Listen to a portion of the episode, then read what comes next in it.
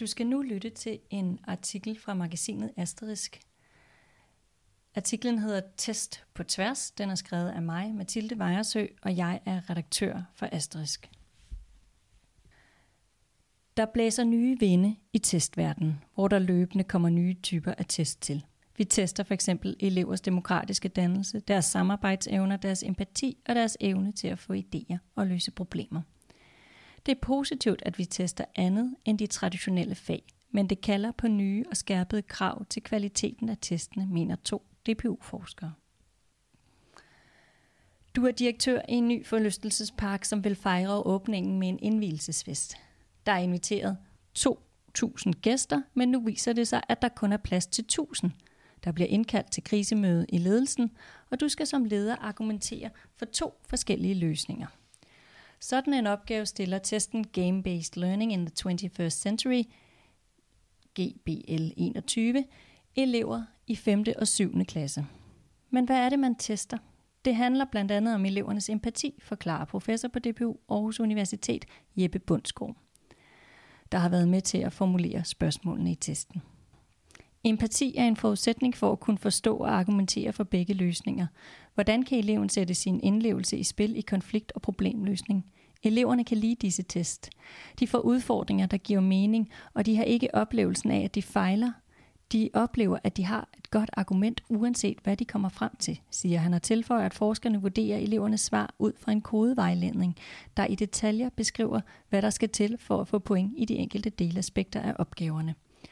Formålet med testen er at teste elevernes designkompetencer med henblik på at blive klogere på, hvordan øh, man kan bruge spilbaseret læring i undervisningen. Designkompetencer skal forstås bredt, nemlig som evnen til at sætte sig ind i problemer, udtænke løsningsstrategier og skabe løsninger. Hermed tester man nogle af de kompetencer, der i OECD betegnes som 21st century skills. Det drejer sig blandt andet om kritisk tænkning, problemløsning, kreativitet, innovation samt kommunikation og samarbejde. GBL 21-projektet øh, relaterer sig til forskellige fag. I matematik skal eleverne f.eks. udvikle, udvikle spil, og i dansk skal de være journalister på en avisredaktion. Den enkelte elev får aldrig at vide, hvordan han eller hun klarede sig i testen. Hverken eleven, læreren eller skoleeleveren får resultaterne. De bliver bearbejdet af forskere, blandt andet Jeppe Bundsgaard, med henblik på at sammenligne, hvordan henholdsvis elever, der har deltaget i undervisningsinterventionerne, som forskerne har i gang sat, og de elever, der ikke har klaret sig i testen. Denne type test kaldes med et fagudtryk for Large Scale Assessment. De internationale test fra OECD og IEA er eksempler på internationale Large Scale Assessment. De skal dels tage temperaturen på de enkelte landes skolesystemer, og dels skal landene, kan landene bruge resultaterne som afsæt for at udvikle deres skolepolitikker ved blandt andet at lade sig inspirere af de lande, der klarer sig godt i testen. Særligt OECD's PISA-test har fået tildelt en betydelig politisk funktion, i det den bliver brugt til at legitimere politiske budskaber i debatten om skolen. Jeppe Bundsgaard deltog i arbejdet med at rapportere for den seneste PISA-test, og han er dansk forskningsleder for IA-testen ISIL's International Computer and Information Literacy Study – Flere af de test, han arbejder med, har det til fælles, at de tester innovative områder, der ikke er direkte relateret til et specifikt fag. Og så alligevel, for ifølge Jeppe Bundsgaard er der tale om kompetencer, der netop er relevante for de fleste fag i skolen. Han er derfor glad for, at OECD's PISA-konsortium har fået øjnene op for vigtigheden af disse tværgående kompetencer. Vi skal blive bedre til at teste andet end de traditionelle fagområder. OECD OECD har på det seneste forsøgt at sige, at skoler er meget mere end det, og de har derfor udviklet test, der tester andre og mere innovative kompetencer end de direkte fagrelaterede, siger han. PISA Global Competence, PISA Collaborative Problem Solving og PISA Digital Problem Solving er eksempler på den udvikling. Hvert år tester man på skift et af hovedområderne, enten læsning, matematik eller naturfag, plus et af de nye innovative områder, der tester tværgående kompetencer. PISA Collaborative Problem Solving 2015, som blev rapporteret i 2017, tester elevernes samarbejdsevner ved at undersøge deres digitale interaktioner med selve testen, blandt andet via en chatfunktion. Spørgsmålene lægger typisk op til, at eleverne skal gennemtænke nogle scenarier. De bliver bedt om at forestille sig, at de står i en specifik situation, hvor der opstår et problem, de så skal reflektere over og komme med løsningsforslag til. Men er der ikke noget principielt selvmodsigende i at teste samarbejde i en individuel test? Ifølge Jeppe Bundsgaard er det ikke udladelsesgørligt, men han påpeger nogle udfordringer. Den slags test er lidt for meget hængt op på kognitiv forestillingsevne. Det er for let at regne ud, hvad der er det rigtige svar eller argument. Og der er ingen garanti, garanti for, at eleven rent faktisk ville handle sådan i virkeligheden. Typisk er det, de elever, der gen, er det de elever, der generelt klarer sig godt i de traditionelle PISA-tests, der scorer højt her, fordi de kan regne den ud, fortæller han. Jeppe Bundsgaard fremhæver også det tillægsspørgsmål, den seneste PISA-test fra 2018 stillede eleverne. I hvilken grad føler du, at din intelligens er noget ved dig, som du ikke kan ændre ved? Bagtanken var at få et indblik i, hvordan eleverne ser deres intelligens, om de ser den som noget fastlåst eller noget, de kan rykke ved. Det er teori det teoretiske afsæt af teorien om growth mindset, der er udviklet af den amerikanske professor i psykologi Carol Dweck. Hvis man har et growth mindset, betragter man ikke sine fejl som en stopklods for sin udvikling. Tværtimod ser man, at fejl øh, kan fundere ens videre udvikling. Man tror på, at man kan rykke sig og kløre på. Har man derimod et fixed mindset, ser man sin intelligens som noget, man ikke kan ændre, og som derfor hindrer ens udvikling. Begår man fejl, ser man det som et nederlag. Derfor giver man også nemmere op over for udfordringer og svære opgaver. Mange elever vil selvfølgelig have lidt for begge typer mindset, men som oftest vil de hælde mere i den ene eller den anden retning. I PISA-resultaterne tegner der sig et interessant og tydeligt mønster på tværs af landegrænser, pointerer Jeppe Bundsgaard. De dygtigste elever svarer overvejende ja til, at de tror på, at de kan rykke ved deres intelligens. Kigger man på sammenhængen mellem det at have et growth mindset og elevernes læsescore, så kan man se, at danske elever, der tilslutter sig et growth mindset, i gennemsnit opnår en læsescore, der er 54% højere end elever, der har en mere fastlåst forståelse af intelligens. Sammenhængen falder til 46 point, når der justeres for elevernes socioøkonomiske baggrunde. Men, det er stadig, men der er stadig en stærk signifikant sammenhæng, siger Jeppe Bundsgaard, og peger på, at netop den variabel sammenhæng med PISA-resultater er større end alle andre variabler, f.eks. køn og kulturel baggrund. Det siger noget om vigtigheden af det, vi med et engelsk ord kalder self-efficacy, altså troen på egne ressourcer og på, at man kan mestre noget – Jeppe Bundsgaard ser således en sammenhæng mellem det growth mindset, som testes i PISA-læsning, og graden af self-efficacy. Og her pointerer han, er det bemærkelsesværdigt, at 75 procent af de danske elever har et udpræget growth mindset. På tværs af lande er gennemsnittet 63 procent. Også i forhold til de andre nordiske lande ligger eleverne højt i Danmark. Det er selvfølgelig positivt, at så mange danske elever figurerer højt her, for troen på, at man kan udvikle sig gennem uddannelse og læring er, et vigtigt, er en vigtig egenskab at besidde i det 21. århundrede, der blandt andet stiller krav om livslang læring der er de danske elever altså over en bred kamp ret godt stillet, siger han, men, undersøger, men understreger samtidig, at vi ikke må miste blikket for de 25 procent, der ikke har samme store tiltro til deres udviklingsmuligheder.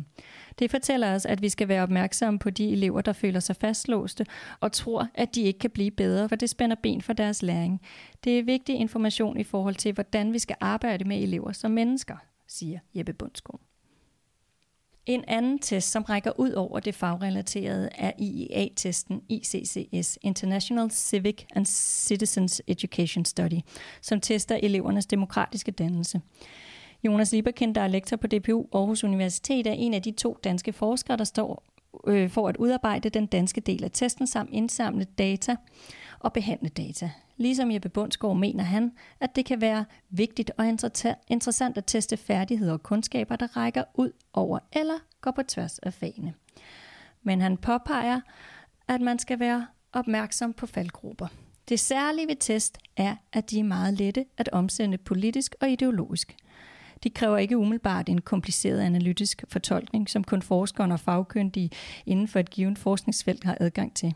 Testens binære koder om man klarer sig godt eller dårligt, ligger op til hurtige og gerne politiske fortolkninger, siger Jonas Lieberkind, og peger på, at netop kombinationen af at give enkle svar på komplicerede spørgsmål og lave internationale sammenligninger gør testen populær, men også utilstrækkelig. ICS, ICCS bliver gennemført i 8. klasse, som er det klassetrin, hvor danske elever får samfundsfag på skemaet. Det betyder imidlertid ikke, at den tester elevernes viden relateret til samfundsfag. Men, forklarer Jonas Lieberkind, i Danmark går testen ikke på selve indholdet af samfundsfag, men mere på, hvordan skolen forvalter folkeskolens formålparagraf om at danne eleverne til demokratiske borgere. ICS, ICCS tester således hele skolens virke, og her er der noget at være stolt af for os danskere, i hvert fald umiddelbart. For danske 8. klasse elever har begge de gange testen er gennemført i 2009 og 2016 placeret sig blandt de allerdygtigste. Men konklusionen kræver nuanceringer, understreger Jonas Lieberkendt, da testresultaterne blev kombineret med en spørgeskemaundersøgelse, fik forskerne øje på en interessant, et interessant paradoks. Danske unge ved en masse om politik og demokrati, men de omsætter ikke den viden til handling. Når de danske unge klarer sig godt i testen, vidner det selvfølgelig om et vist engagement i samfundet. Men de er ikke aktive og involveret i demokratiet i den forstand, at de går aktivt ud og demonstrerer for en sag. Men den viden kom ikke frem i testresultaterne, og det blev kun afdækket i spørgeskemaundersøgelsen. Ikke forklaret, siger han det, han har det har han forsøgt at råde bod på ved selv at sætte en kvalitativ undersøgelse i værk, hvor han har interviewet repræsentanter for den generation, der blev testet, med henblik på at forstå, hvorfor de unge er umiddelbart passive og forbeholdende over for at deltage i politiske aktiviteter, men samtidig politisk engageret. De har en enorm viden om demokrati og samfundsforhold, men de fravælger bevidst det politiske engagement med den begrundelse, at fordi de er unge, skal de fokusere på at leve deres ungdomsliv og på at få en uddannelse. De begrunder det også med, at de grundlæggende er glade for det danske samfund, siger Jonas Lieberkind, der generelt taler for at kombinere test med andre typer undersøgelser. Når Jonas Lieberkind formulerer spørgsmål til sine kvalitative såvel som kvantitative undersøgelser, anstrenger han sig for at sætte etikken højt. Folk bliver hurtigt intimideret, og bliver de det, så er der risiko for, at de ikke svarer oprigtigt på spørgsmålene, og det gælder i særdeleshed også, når man formulerer spørgsmål til en test. For testen kan i selve sin udformning overskride nogle grænser hos dem, der testes, forklarer han. Netop det var en af årsagerne til, at Jonas Lieberkind sammen med sin DPU-kollega Jens Brun og en række andre forskere rundt om i verden gav dumpe karakterer til en ny PISA-undersøgelse, der skulle teste elevers globale kompetencer. PISA Global Competence 2018 overskred ifølge ham en etisk grænse for, hvordan man kan teste. Det var særligt de spørgsmål, der gik på, hvordan man forholder sig til mennesker, som er udsatte eller tilhører en minoritetsgruppe, der var problematiske. Rundt omkring i klasserne vil der jo sidde elever med sådanne fra sådanne minoritetsgrupper, som også skal svare på disse spørgsmål. Det vil tvinge majoritet, majoritetskulturen til at forholde sig til de minoritetsgrupper, og det er intimiderende. Elever fra minoritetsgrupperne vil føle sig forkert og intimideret på en anden måde. Begge dele er problematiske, ikke mindst for de data, man indsamler. Bliver det for intimiderende, så svarer eleverne ikke det, de mener, men hvad de tror, de bør mene. Pointen er, at hvis man udfordrer dem for meget, så risikerer man at få urigtige svar, siger han. Når man vurderer en tests kvalitet, handler det blandt andet om at tage stilling til, om den lever op til forskningsmæssige standarder og metoder, forklarer Jonas Lieberkind. I den vurdering indgår de etiske overvejelser, men man ser også på, om resultaterne fra en given test risikerer at, at forsimple emnet, som testemnet lader sig om, og om testemnet lader sig omsætte til enkle, binære svar, om den snarere måler kulturelle og økonomiske forskelle end selve emnet, samt hvilke politiske konsekvenser den viden, man genererer, eventuelt kan få. PISA Global Competence faldt på samtlige niveauer. Selve konstruktionen af testen var problemet, metodisk såvel som etisk. Hertil kom, at den var ekstremt forudindtaget af vestlige forestillinger om demokrati og samfund. Det fortæller os, at forskningsetik, bias etc. bliver desto mere udfordrende og afgørende, når det handler om emner, der er normative og politiske, siger Jonas Lieberkind. Betyder det, at, global, at PISA Global Competence overskred grænsen for, hvad man reelt kan teste? Var emnet for blødt, for bredt, for abstrakt eller for uhåndgribeligt? Jonas, Lieber, Jonas Lieberkind understreger, at det selvfølgelig, der selvfølgelig er grænser for, hvad man kan teste, og i særdeleshed også, hvor mange test man kan udsætte eleverne for. Men når det er slået fast, så er han mere optaget af, hvordan man tester eleverne i de internationale komparative test, og om testen overhovedet kan indfange det, man søger svar på. I mit perspektiv går grænsen ikke nødvendigvis ved, hvorvidt emnerne, der testes, er bløde eller abstrakte. Det handler mere om, hvorvidt det er forskningsmæssigt interessant at omsætte en given problematik i denne reducerede enkle form, som testen lægger op til, men som også definerer dens begrænsninger, siger Jonas Lieberkind og fortæller, fortæller, at han faktisk er begejstret for selve ideen og ambitionen om at teste elevens globale kompetencer. PISA Global Competence vil bryde med den her vores snævre forestilling om, hvad en test er. Det er fantastisk i mit perspektiv. Og den har som ambition at måle noget, der går, der går ud over den nationale opfattelse af demokrati. En national undersøgelse vil ikke kunne løse den opgave, netop fordi, der, øh, fordi, netop fordi det ikke er den snævre nationale opfattelse af demokrati, der tæller her, siger Jonas Lieberkind. Så selvom hans dom lige nu lyder på en ommer, så håber han, at folkene bag testen tager kritikken til sig og kommer igen med et nyt og bedre forslag, der også er bedre afprøvet end den første version. De forskere, der udvikler PISA-testene, er heldigvis ret lydhøre, fortæller Jeppe Bundsgaard. De er modtagelige for feedback, også den kritiske. Derfor er testene i konstant udvikling, for de kan hele tiden blive bedre, understreger Jeppe Bundsgaard, der følger nøje med i, hvilken vej vinden blæser, når det kommer til udviklingen af nye typer test. For ham er det væsentligt, at test tester det, der er hensigten og ikke alt muligt andet. Det er især vigtigt at være opmærksom på i disse år, hvor testsfæren konstant udvider sig og nye testtemaer bringes i spil. I forskningen er vi interesseret i, hvordan skolen fungerer på dens egne præmisser. Derfor har vi brug for valide test, der afdækker, om det, vi sætter i værk, virker. Det bliver, der bliver det interessant at teste andre ting. For eksempel, om man er god til at få idéer, og om man kan samarbejde. Det mener jeg er vigtigt og helt i orden, at forskere tester. Men til forskningsbrug og til at udvikle skolen, men ikke nødvendigvis som en national test, siger Jeppe Bundsgaard. Selvom sådanne testresultater i princippet kun er relevante for forskere og skoleudviklere, bliver det ofte kommunikeret bredt til offentligheden, f.eks. via universiteternes kommunikationsafdelinger og derpå videre via medierne. Her peger Jonas Lieberkind på, at, det, at der i det meste forskning, men særligt i forbindelse med test, ligger en svær formidlingsopgave, som han mener, man som forsker skal gå til med omhu. Det er en trend, at forskning skal være let omsættelig i politik og i medier, men det bliver hurtigt unuanceret, særligt når vi spørger til holdninger og følelser. Det er for eksempel ikke entydigt, hvad der er god eller dårlig trivsel. Det betyder ikke, at man ikke skal teste trivsel i skolen, men formidlingen er vanskelig. Her er vi som forskere forpligtet på at formidle konjunkturer og nuancer og balancere den efterfølgende videnspolitiske debat. Faktaboks 1. Fremtidens test.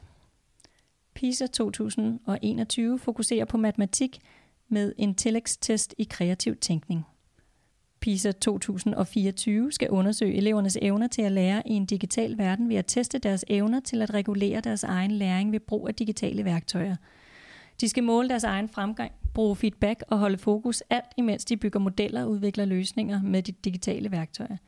Disse kompetencer er ifølge OECD væsentlige for elevernes selvstændige læring i en stigende, kompleks og digital verden. Der er også en fremtidens test, der hedder Game-Based Learning in the 21st Century, GBL 21. Det er en dansk undersøgelse, som er støttet af Innovationsfonden og ledet af Torkil Hanghøj fra Aalborg Universitet. Undersøgelsen er i gang, og projektet afsluttes i 2020. Og man kan læse mere på gbl21.aau.dk. Boks 2. Tværgående PISA-test. Organisationen OECD, som står for Organisationen for Economic Cooperation and Development, står bag PISA-test, som i Danmark gennemføres på 9. klassetrin. Udover de traditionelle PISA-test, der tester eleverne i matematik, naturfag og læsning, er der gennem de senere år kommet nye test til. Blandt andet PISA Global Competences 2018, som tester elevernes evne til at undersøge lokale, globale og interkulturelle forhold, samt deres evne til på tværs af kulturelle forskelle at kunne forstå anerkende og interagerer med mennesker, der har andre perspektiver og verdensanskuelser end deres egne.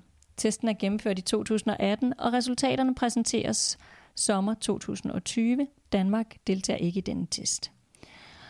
PISA Collaborative Problem Solving 2015 tester elevernes evne til at interagere og samarbejde og på den baggrund løse komplekse problemstillinger. Og så er der PISA Digital Problem Solving, Problem Solving 2012, tester elevernes evne til at løse problemer i teknolo- teknologirige kontekster. PISA Electronic Reading 2009 tester elevernes evne til at læse og forstå elektroniske tekst- tekster. Og så er der PISA Financial Literacy 2012 og 2021 tester elevernes viden om og erfaring med, med at administrere penge. Danmark deltager i 2021. Hver tredje år tester man et af de enkelte hovedområder plus et af de nye områder. Det vil sige, at hvert år kommer der en PISA-test, enten læsning, matematik eller naturfag, plus et tværkompetenceområde. Personbokse. Jeppe Bundsgaard er professor i danskfagets didaktik. Han forsker blandt andet i test, øh, i dansk didaktik og i IT-undervisningen. Han underviser på didaktikuddannelserne. Jonas Lieberkendt er lektor i pædagogisk sociologi. Han forsker i unges politiske engagement og politiske dannelse. Han underviser på kandidatuddannelsen i pædagogisk sociologi.